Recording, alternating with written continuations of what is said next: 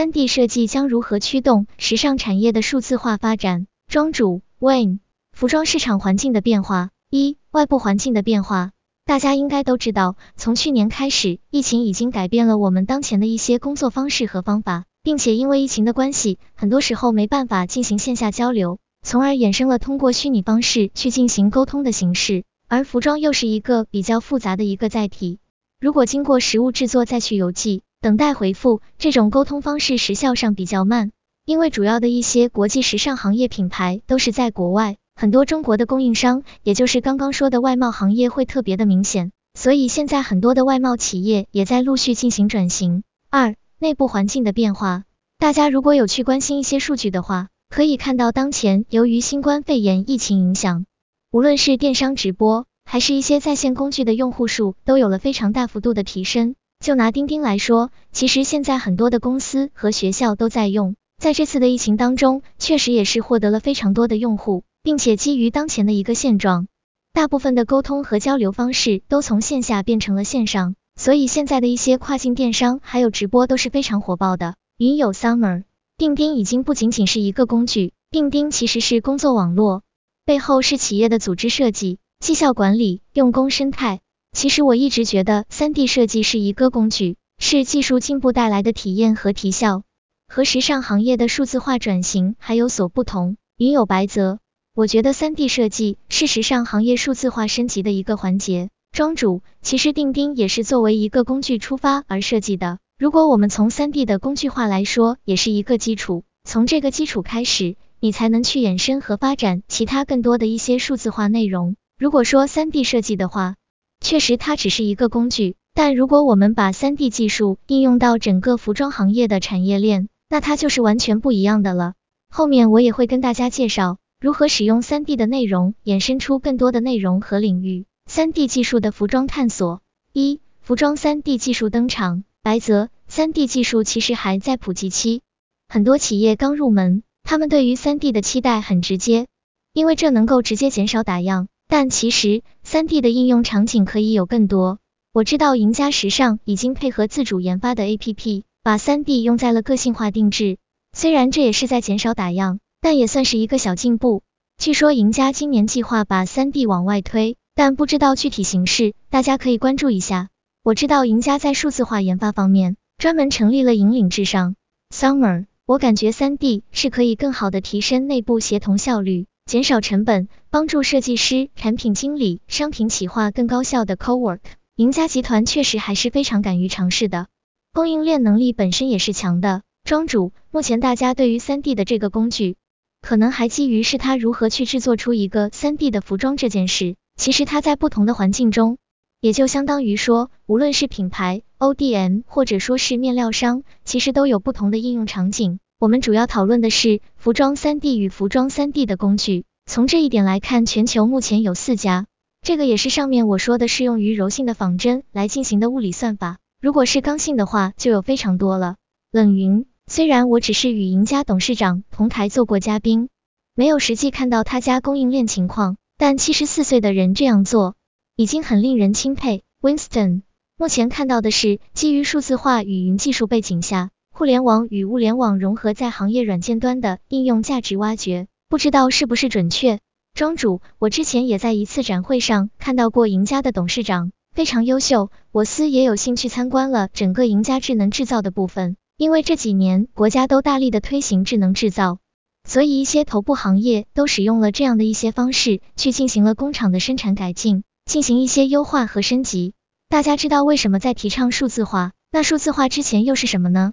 数字化之前是数据化，我们现在就处在于数据化和数字化的当口。云有脏青，我们目前怎么区分一家企业所使用的三 D 技术是建模还是真正的三 D 服装软件？庄主，建模是刚性的，也就是相当于是说，它通过的是一些其他的三 D 工具，比如 Maya、Sandbox 之类的软件，去进行一些外观的制作。但不能去进行柔性的物理仿真。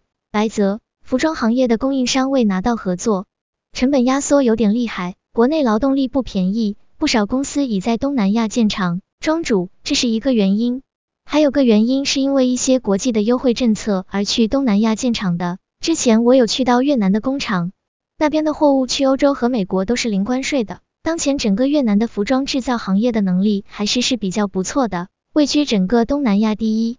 柔性建模是通过仿真和算法去计算面料的物理属性，去呈现的一个外观。所以柔性仿真的技术，目前来说还是一个非常难的技术。Summer 以前做商品的时候，会觉得看 sketch 和真实看到样品差异也会比较大，不知道三 D 是不是能够帮助解决这个问题。Summer 很多时候我们看样板也会请专门的模特上身来看 slim fit 和 regular fit。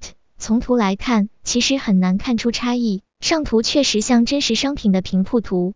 庄主，所有的服装是基于板片的，而板片是基于是人台，也就是模特的体型去制作的。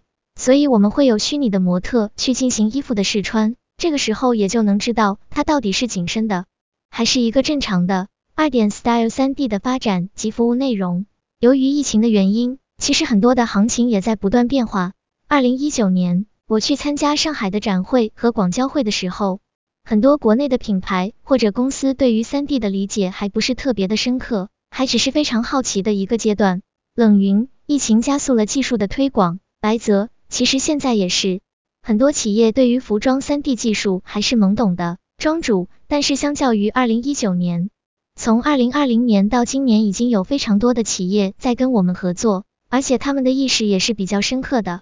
从目前来说，整个柔性仿真的三 D 服装建模软件，在国内我们算是比较头部的一家，所以我们也在用我们的实际行动去普及三 D 的应用。当前国家提出了内外双循环的战略方针，所以对于数字化的这个方向就已经是一个基础的内容了。张青，现在常见的三 D 服装软件里，大家彼此各种有什么异同或者市场处呢？庄主，目前国内认识度最广的应该是来自于韩国的 CLO。他们发展比较早，也将近有快十年了。这个软件是基于 Marvelous Designer 而生，MD 是一款专门用于游戏制作的软件。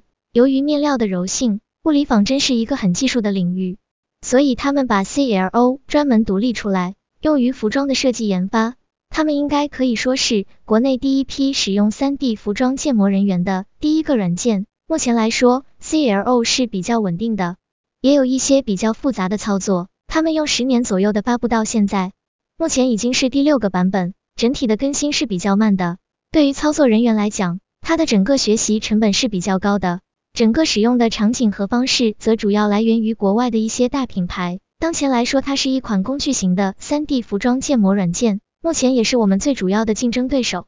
目前我们的软件 Style 3D 是针对于国内用户进行的设计和使用方式，在操作点上虽然不会差太多。但是，一些习惯方式会更加贴近中国的用法。白泽，什么是工具型？庄主，工具型的意思就是我通过这一工具把一个内容制作出来，然后就完成了这个工具的使命。比如说，我们使用 PS 进行图片编辑，得到一张比较好看的图片，但是这张图片我是可以用在其他很多地方，但却跟 PS 这个软件没有任何的关系。这是使用阶段的不同，目前也基本上都是处于工具型的阶段。因为要达到更高的使用范畴，需要非常大的数据积累。客观一点来讲，每个软件都各有利弊，而我们更加集中在能够优化当前国内服装行业的一些使用方式，来提升他们的效率。电商上新一，阿里巴巴项目的三 D 应用，天猫趋势，阿里国际站，通过这些内容去进行电商场景的上图，或者一些在线批注和评论的沟通，从而来提升当前的服装沟通效率。这也是通过云数据来进行的，大家可以点击以下链接看个案例，阿里巴巴的三 D 应用。这里分享一个链接，是当前我们的一个用户使用虚拟的方式来进行的线上销售，这也是目前来说使用三 D 最高效的应用场景。白泽，目前三 D 的使用场景还有哪些呢？为什么说这是三 D 最高效的应用场景？云友 MyD，服装三 D 可以理解，面料三 D 的质感手感怎么实现呢？庄主，当前来说，我们是唯一比较缺憾的，是不能展示它的手感，所以很多面料商之前会寄很多的面料色卡给到客户去选择，但现在可以先通过数字化的面料，先去进行筛选，再去进行实物的面料寄送，这样能够提升很高的选择效率，也能减少一些计量的成本。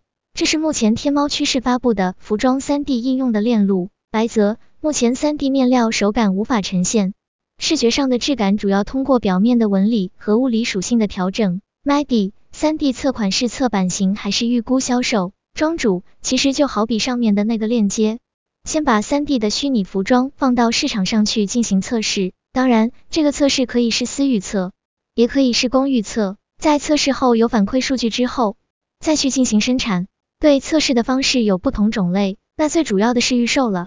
特别是对于国外的一些跨境电商而言，他们的时间周期还是比较宽松的，所以通过一些测试方式就能够比较精确的去进行市场把控和生产。卡夫卡，大家真的会看到这个三 D 虚拟服装后下订单吗？我很好奇测款的的基础数据来源以及可靠性。如果三 D 服装的质感、细节和实际生产出来的产品一样的话，大家可能会考虑下少量来试试。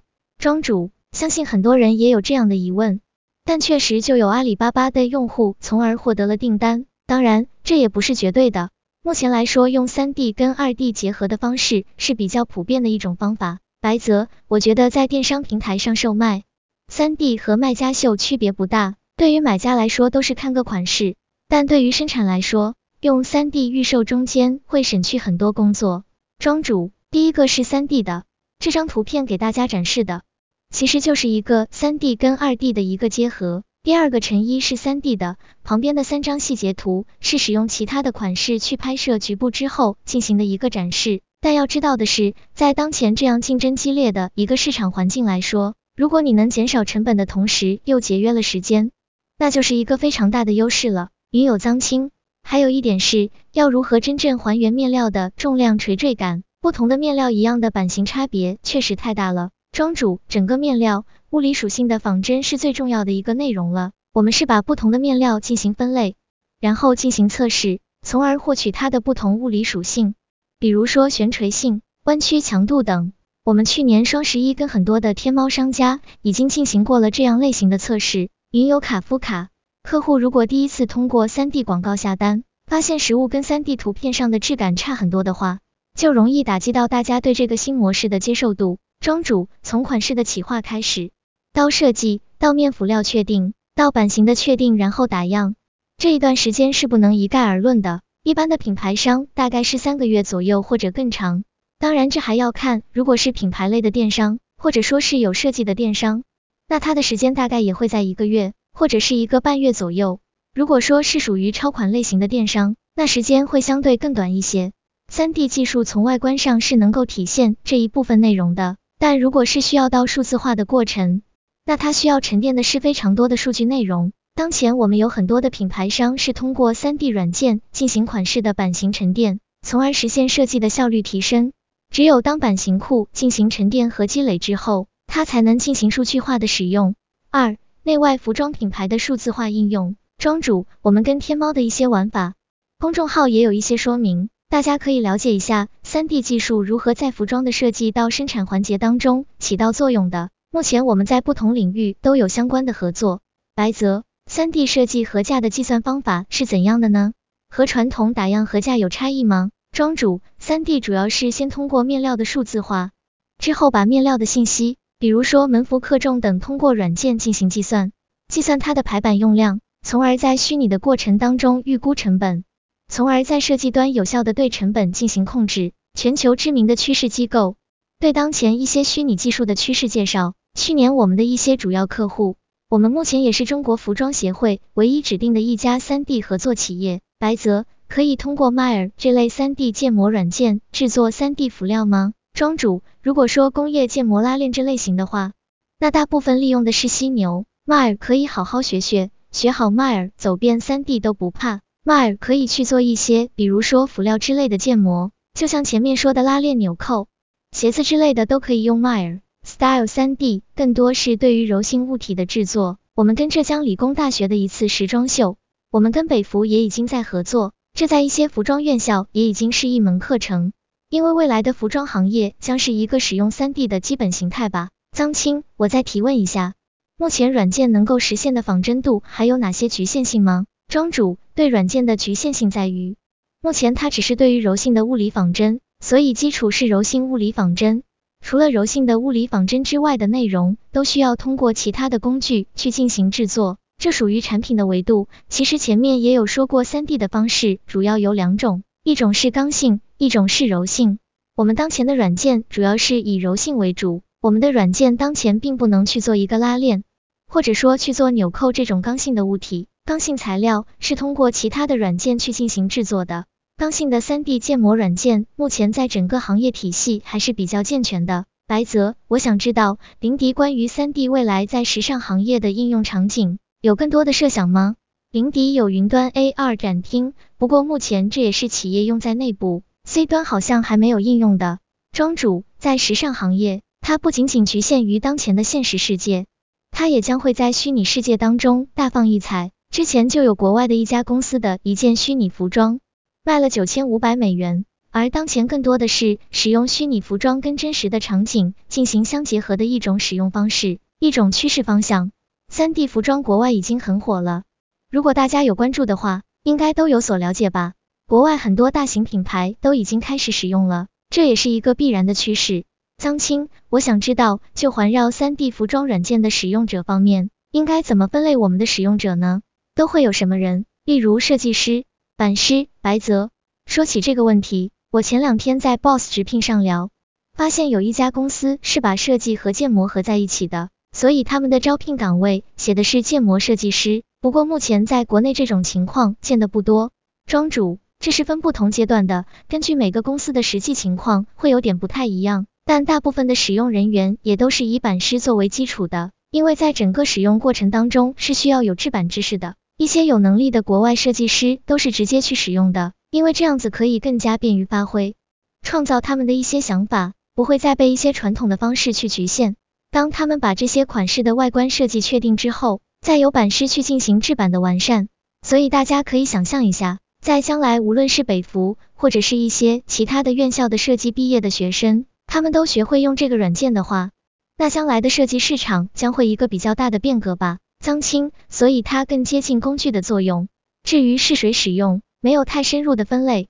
目前来说，这个阶段大部分是处于一个工具的阶段。这个工具如果通过云平台去进行使用和沉淀，它将能成为一个最基础的数字化内容。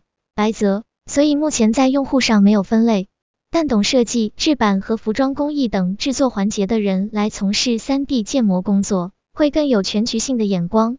就像设计师如果懂样板和制作，就不会在前期做一些无厘头的设计。版师如果懂设计，也可以和设计师配合做出彼此都满意的产品。脏清，在云平台的基础之上，他们会变得更加丰富，因为好的软件有平台来加持，可能会产生更大的效果。